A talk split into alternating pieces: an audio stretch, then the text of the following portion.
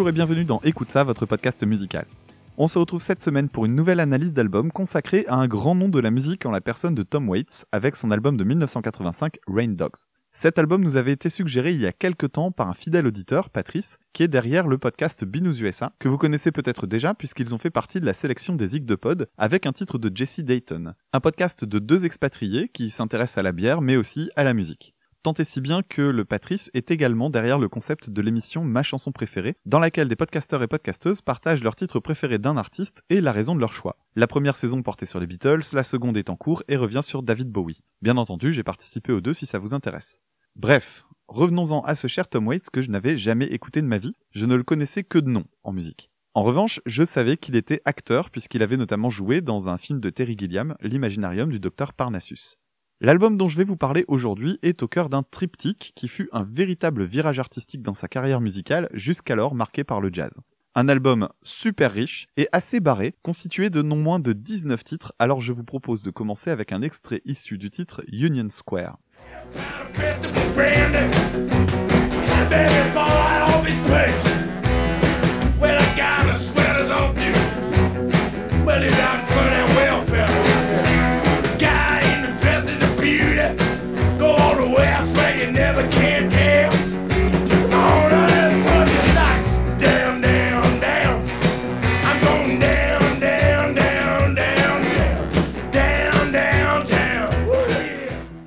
Commençons en douceur en abordant une petite moitié de l'album qui est assez classique et écoutable par le commun des mortels. Ce titre vous aura permis de vous mettre dans l'oreille le timbre de la voix de Tom Waits.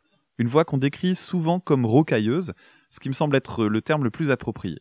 On aime ou on déteste, mais je trouve que ça colle vraiment bien à l'esprit blues de ce titre qui rappellera les classiques comme Chuck Berry par exemple, notamment à cause de la guitare qu'on entend derrière. Des titres dans ce style, il y en a quelques-uns sur cet album, comme celui-ci par exemple.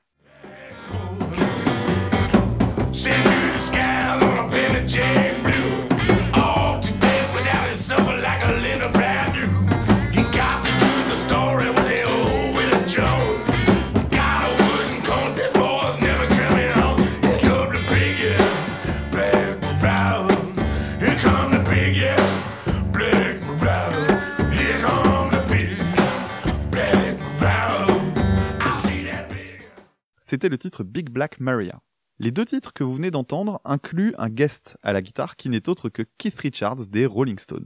Avant d'écouter l'album, j'avais fait quelques recherches et je m'étais rendu compte qu'il jouait dessus. Quand j'ai entendu le titre Big Black Maria que vous venez d'écouter, j'ai immédiatement deviné qu'il faisait partie de ceux auxquels il avait participé. C'est assez étonnant parce qu'en soi, c'est un blues ultra classique, pas aventureux du tout. N'importe quel guitariste aurait fait l'affaire mais je l'ai reconnu malgré ma méconnaissance quasi totale au sujet des Rolling Stones. Doit donc y avoir un petit truc spécifique dans son jeu sur lequel je devrais me pencher. Débarrassons-nous de ce côté tout beau, tout propre de l'album en écoutant le dernier titre auquel participe Keith Richards, un titre dans lequel il fait également partie des chœurs qui s'appelle Blind Love.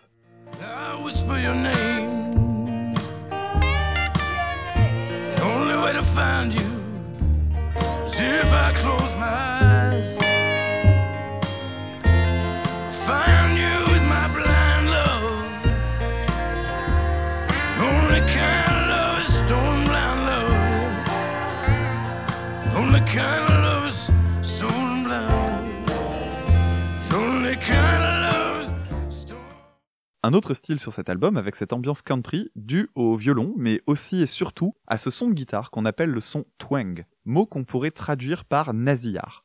Ce son-là est super spécifique à la country et on le doit à un modèle de guitare très spécifique puisqu'il est connu pour être celui de la Fender Telecaster. C'est un son vraiment très reconnaissable qui a eu sa période de gloire au cours des années 60 et qu'on obtient en jouant au bord du chevalet, c'est-à-dire euh, tout en bas des cordes. D'abord de cette façon, on gratte les cordes très proches du micro aigu mais surtout, pour faire sonner les notes, il est nécessaire de les attaquer plus fort qu'en plein milieu de la corde, d'où ce côté claquant. Ce son twang, on le retrouve dans d'autres titres de l'album, comme par exemple Jockey Full of Bourbon, où la guitare est tenue par un autre guitariste, à mon sens bien plus intéressant que Keith Richards ici, désolé les fans, du nom de Mark Ribot. Je vous en reparle plus en détail tout à l'heure. Pour le moment, c'est parti du côté de la twang guitare.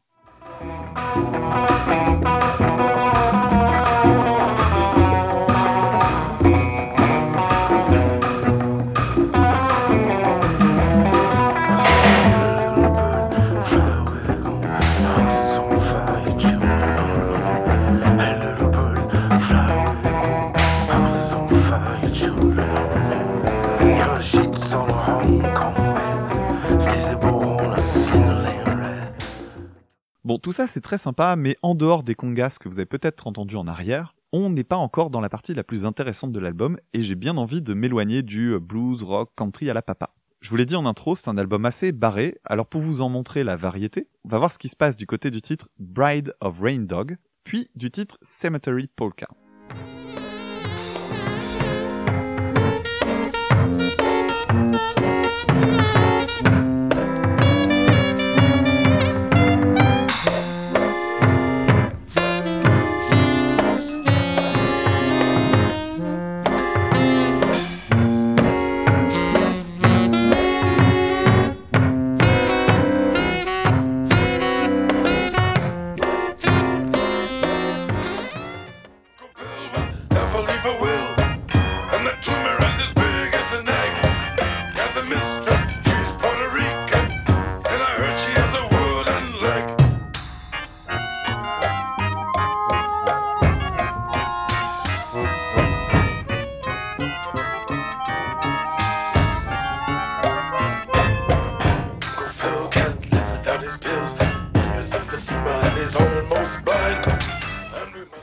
Difficile d'imaginer des titres aussi différents se côtoyer sur un seul et même album. Et pourtant, si. Et c'est même la majorité de l'album qui sonne comme ça, avec cette espèce d'ambiance de cirque un peu malsain.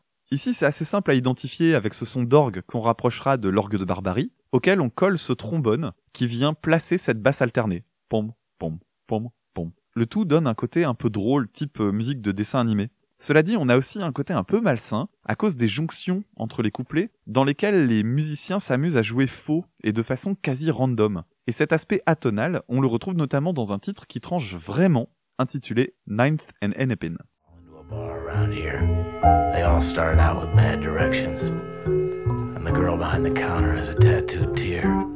One for every year he's away, she said. Such a crumbling beauty. Ah, there's nothing wrong with her. A hundred dollars won't fix. She has that razor sadness that only gets worse with the clang and the thunder of the southern Pacific going by. And the clock ticks out like a dripping faucet till you're full of rag water. Ce morceau parlé va me permettre de revenir un peu sur les paroles de cet album, qui se veut être une sorte de photographie du New York de l'époque. Tom Waits s'est en effet inspiré de toute une galerie de personnages qu'il a pu rencontrer. Et le titre Ninth and Hennepin, par exemple, qu'est-ce que c'est? Pénible à prononcer, correspond en fait à une adresse où il a vécu un événement un peu fou quelques années plus tôt. Alors qu'il était dans un café en train de manger un donut avec Chuck Weiss, un ami compositeur, un gamin d'une douzaine d'années, qui avait tous les attributs du macro, débarque et court se planquer derrière le comptoir avant de jeter tout ce qu'il trouve en direction de la vitrine. Et là, un deuxième môme du même âge passe devant la vitrine en tirant avec une arme automatique. Normal, ça a un poil marqué Tom Waits, qui en a fait ce titre un peu glauque comme l'était cet endroit à l'époque. Et pour transmettre ce côté glauque, il joue sur ces notes qui donnent l'impression d'être jouées au hasard, sans compter ces sons aigus qui ressemblent à des gémissements et qu'on doit en fait à l'utilisation d'une scie musicale. Et pour ceux qui ne sauraient pas à quoi ressemble vraiment le son de la scie musicale, je vous propose un petit extrait.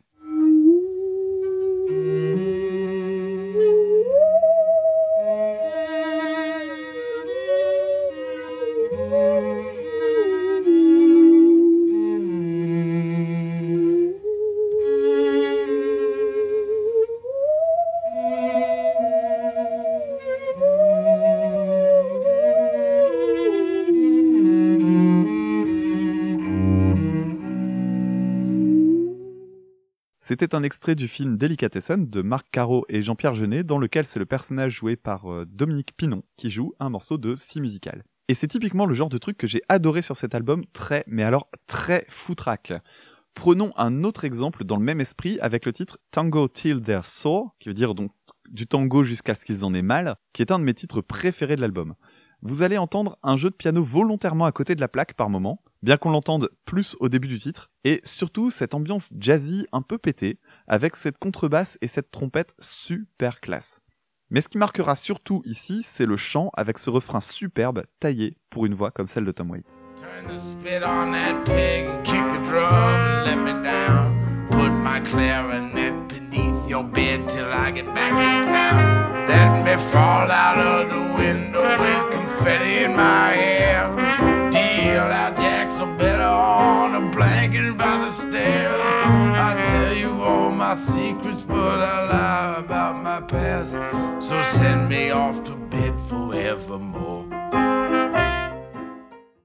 Et ce chant si parfait permet de montrer que cet album n'a pas que des volontés expérimentales. On l'a entendu tout à l'heure avec des titres blues rock, Rain Dogs regorge de titres très accessibles. Tant et si bien qu'on y trouve un des titres les plus appréciés de Tom Waits, le titre Time. And Matilda asked the sailors, all those dreams or all those prayers. So close your eyes, son, and this won't hurt a bit. Oh, it's time,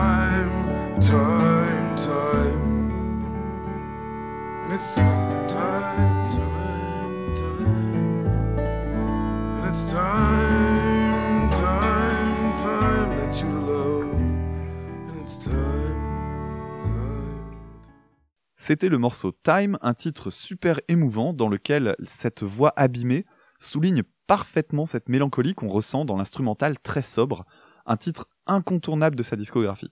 Et pendant qu'on est dans ces titres très accessibles, jetons une oreille au premier de l'album à être vraiment aussi radiophonique et qui n'arrive qu'au bout de 8 titres, la chanson Hang Down Your Head avec son refrain super catchy.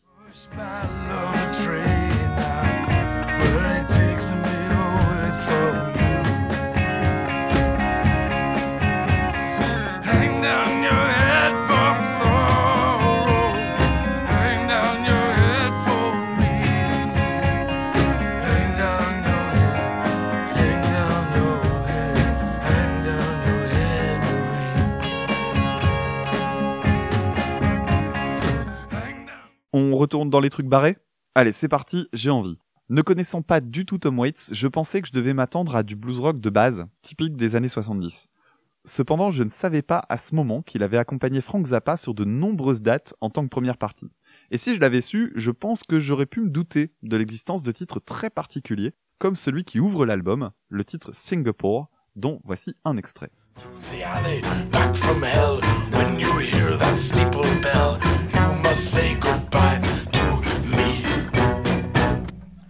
Wipe him down with gasoline till his arms are hard and mean. From now on board this iron boat's your home. So heave away, boys.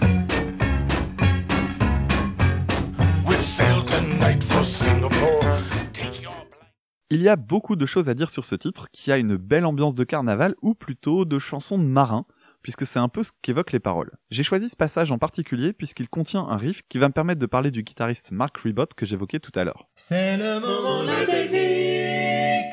Ce riff, le voici, je vous le rejoue.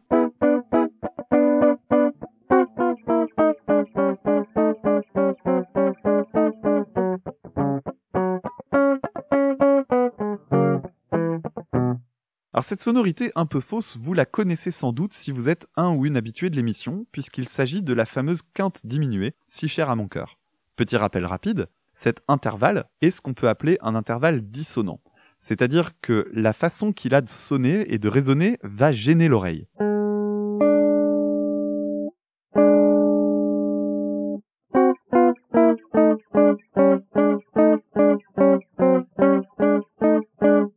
C'est un intervalle qu'on trouve souvent dans les musiques comme le metal ou le jazz, où il est utilisé pour créer du déséquilibre. C'est un passage que j'aime surtout parce que Mark Ribot arrive admirablement à retomber sur ses pattes. Et il faut dire que le monsieur est loin d'être un manche. Même s'il était ici au début de sa carrière en tant que guitariste de studio, on sent chez lui une véritable inventivité déjà très présente. Il a par la suite beaucoup travaillé avec Tom Waits, mais il est également connu pour être un collaborateur du saxophoniste et compositeur John Zorn. C'est d'ailleurs par ce biais-là que je l'avais connu, notamment grâce à un merveilleux album, le Masada Guitars, sorti pour célébrer les 10 ans du groupe Masada de John Zorn.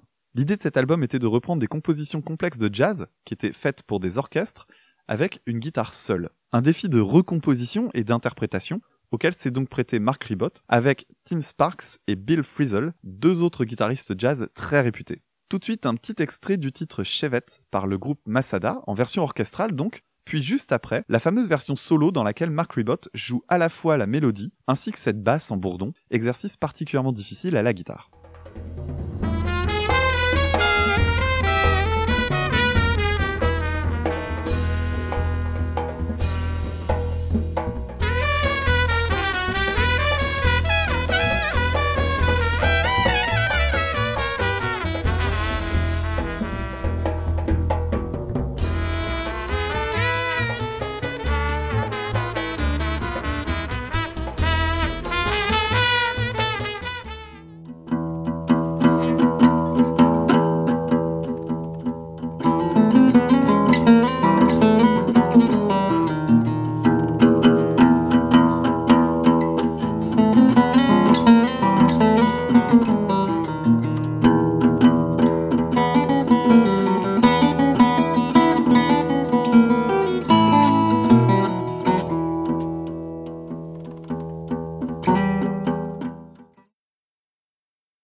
C'était le titre Chevette par Masada.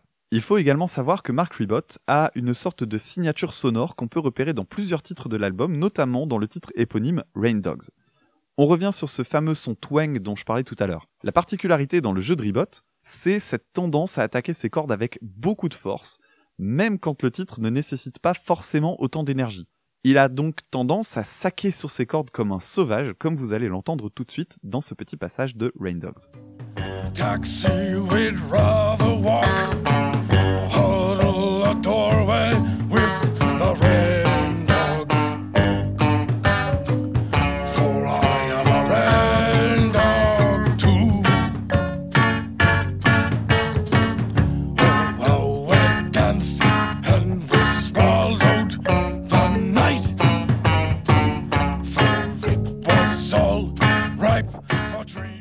Je n'avais d'ailleurs pas encore évoqué le titre même de l'album, mais c'est l'occasion grâce à ce morceau-là. Donc, dans cet album Rain Dogs, portrait de la ville et de ses habitants, l'idée est d'emmener l'auditeur se perdre dans une galerie de personnages.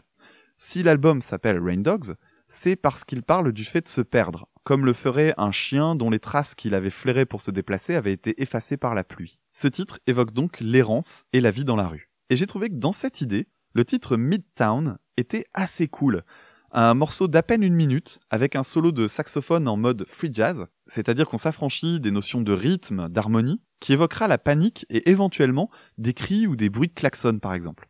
Très cohérent donc dans le concept de cet album.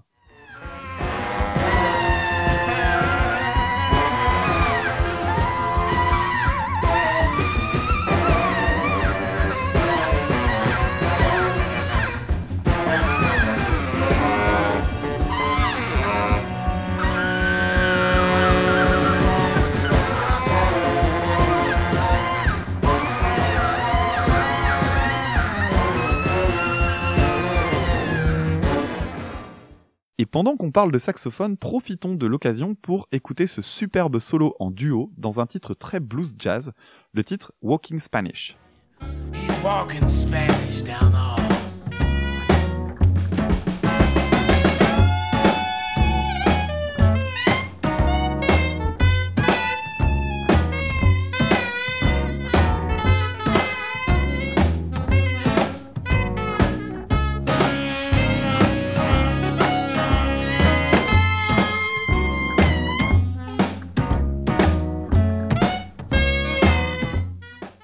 J'aimerais maintenant vous parler d'un de mes préférés de l'album qui a comme mérite de faire une sorte de jonction entre la partie la plus accessible et la partie la plus expérimentale de cet album. Ce titre est le deuxième de la tracklist et s'intitule Clap Hands.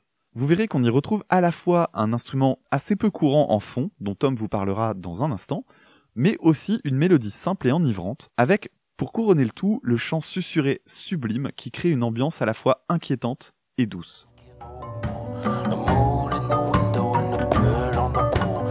Always find a million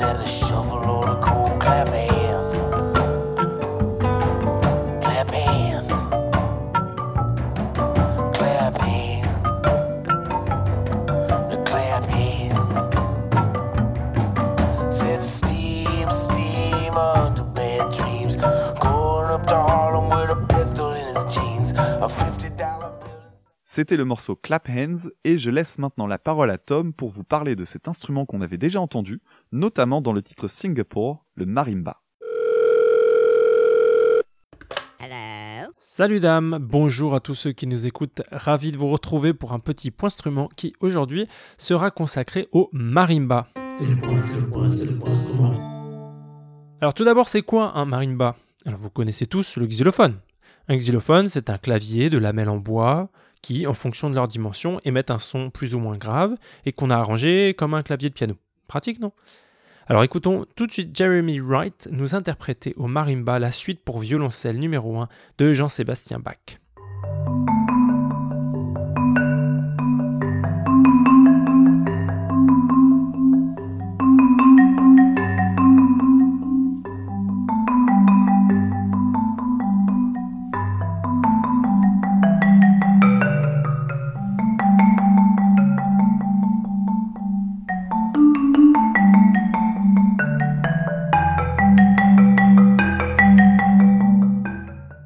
Le marimba, c'est donc tout simplement une variété de xylophone, mais plus grand que le xylophone ordinaire utilisé en orchestre, et qui peut donc, vous l'avez sans doute entendu, descendre bien plus grave. Par ailleurs, les marimbas ont systématiquement des résonateurs cylindriques perpendiculaires aux lamelles, ce n'est pas toujours le cas sur les xylophones, et ces résonateurs leur permettent d'amplifier les sons même dans le registre grave. Alors d'où nous vient le marimba? On ne sait pas bien d'où venaient les xylophones traditionnels puisqu'ils sont présents dans de nombreuses cultures à travers le globe. En tout cas, un ancêtre célèbre du marimba est le balafon d'Afrique de l'Ouest, qui utilise des calebasses séchées comme résonateurs. Écoutez ce qu'en fait le Nantais Jocelyn Quentin dans son groupe Tribeca.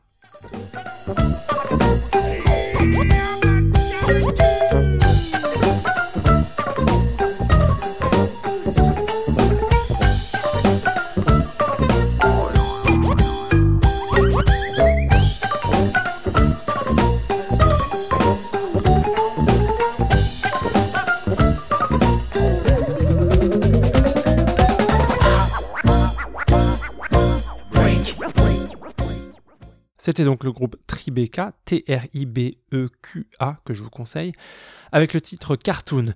Bon, Dame a insisté pour qu'on mette ce titre, parce que c'est son préféré, mais moi je vais vous en balancer un deuxième qui est mon préféré à moi. C'est le magnifique morceau Rose de Tribeca, toujours. A rosa que eu te dei, É, a rosa. vai ficar em meu lugar, se você quiser. Meu amor, eu vou partir e não sei quando vou voltar. Fica com esta rosa, rosa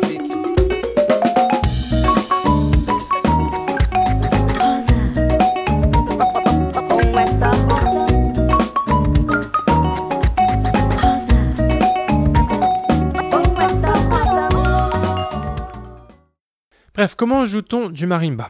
Avec des baguettes à bourron, plus ou moins dures selon le son qu'on veut donner, un peu comme euh, un médiateur à la guitare. Vous avez aussi sans doute déjà vu des personnes jouer à quatre baguettes, deux dans chaque main. Et pour l'avoir fait, je puis vous dire que c'est assez chiant, mais c'est bien pratique pour deux raisons. D'abord, on peut jouer des accords de quatre sons au lieu de deux, et ensuite, ça permet d'enchaîner très rapidement deux notes séparées par un grand intervalle, avec un rapide pivot de la main. Notons qu'il est impossible de faire des notes tenues au marimba, c'est pourquoi, pour prolonger une note, on a recours au trémolo. On frappe la lame à répétition pour faire sonner la note. Écoutez par exemple cet air que tout le monde connaît et prêtez attention à la manière dont les quatre marimbistes prolongent certaines des notes par du trémolo.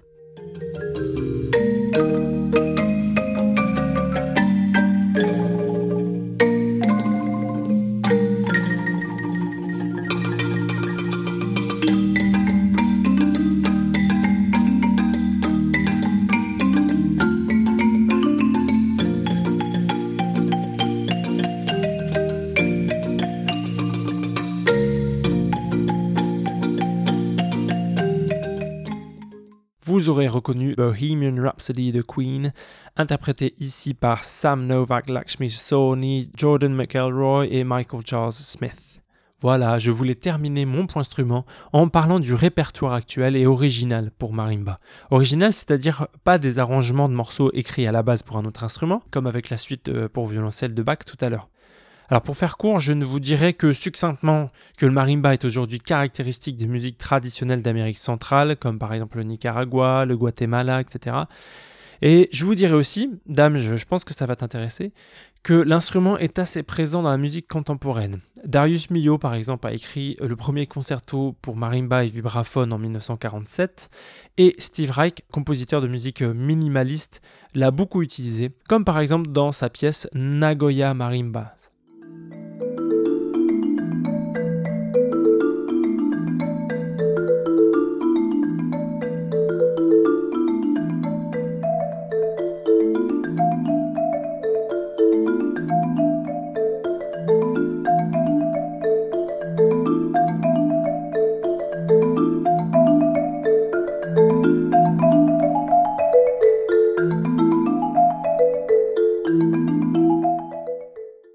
Steve Reich, compositeur de musique minimaliste, dite répétitive. Vous comprenez pourquoi. Voilà, c'était tout pour aujourd'hui. Euh, J'étais très content de vous retrouver, les amis. Et je vous dis à très bientôt. Ciao, ciao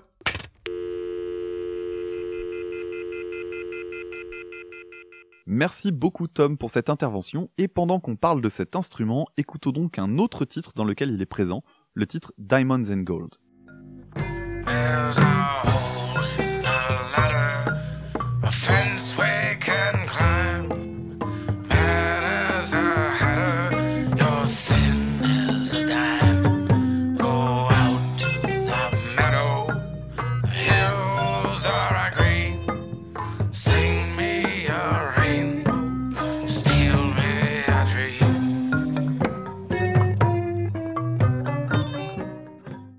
Avant de conclure, je voudrais revenir sur la place de cet album au sein de la discographie de Tom Waits. Je ne suis pas du tout un spécialiste du monsieur, mais j'ai parcouru quelques titres des albums précédents et j'ai surtout beaucoup lu de critiques, chose que je fais rarement pour l'émission pour éviter d'être influencé. Ce qui m'a vraiment le plus marqué, c'est que cet album revenait tout le temps.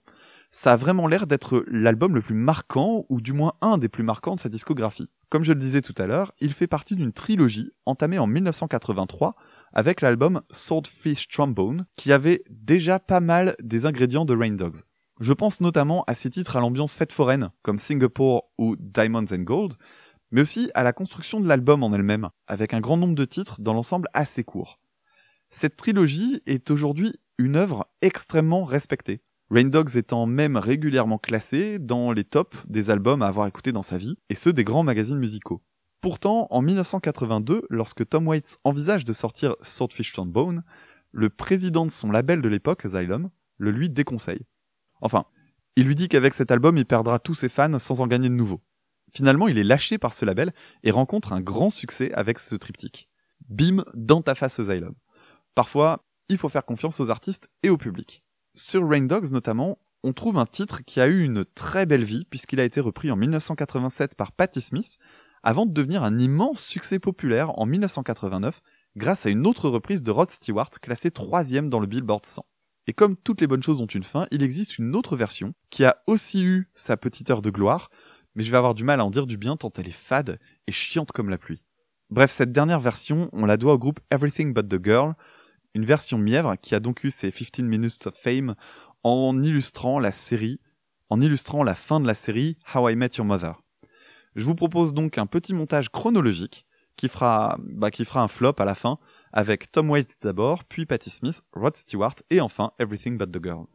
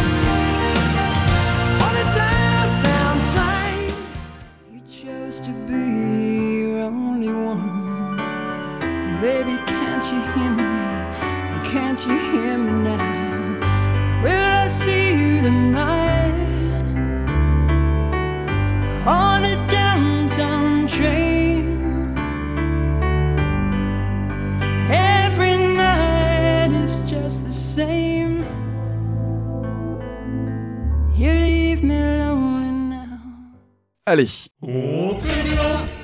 Il est temps que je donne mon avis quand même sur cet album. Je dois avouer que j'ai mis énormément de temps à entrer dedans, malgré mon amour pour la musique expérimentale. La durée de l'album, son alternance entre titres blues, rock, jazz, bordel indéfinissable, pas super facile de retrouver ses marques. Il y a des morceaux que je connais maintenant sur le bout des doigts tant je les ai usés, et sans surprise, c'est tous les morceaux barrés en fait. Pour le reste, j'ai fini par les aimer en me rendant compte qu'il y avait toujours une idée bizarre qui traînait quelque part. Je pense par exemple à cette interview qui revient partout quand on cherche des éléments sur cet album et qui explique que Tom Waits, pas vraiment satisfait du son de percussion, est allé chercher une commode pour simplement taper dessus et trouver ce qu'il désirait. Ce genre d'anecdote est assez cool et c'est vrai qu'en 1985, la possibilité de manipuler les sons n'était pas la même qu'aujourd'hui avec l'informatique, donc ça répondait à un vrai besoin. Même si j'ai pas réussi à retrouver ce son en particulier, j'en ai trouvé tout un tas d'autres qui m'ont plu. Je pense par exemple à ce son métallique qu'on retrouve dans le titre Gun Street Girl, un petit titre blues tout simple dans lequel Tom Waits s'accompagne au banjo et que j'ai adoré.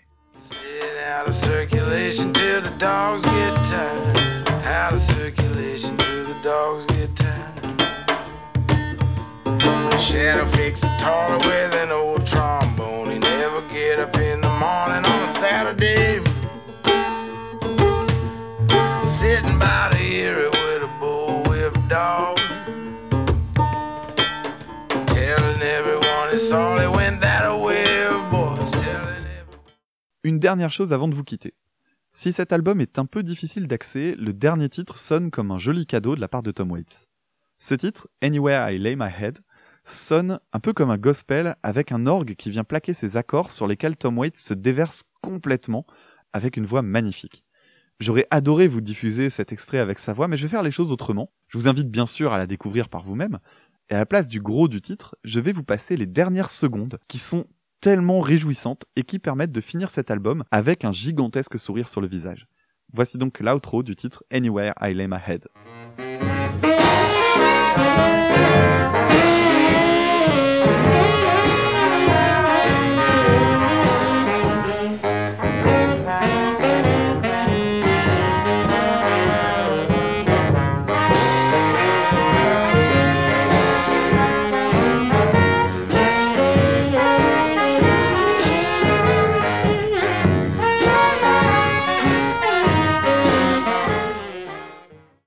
Voilà pour cette conclusion magnifique sous la forme de brass band avec son sax baryton si grave et ses enchevêtrements de trompettes, saxophones, trombones, etc., etc., qui font super plaisir.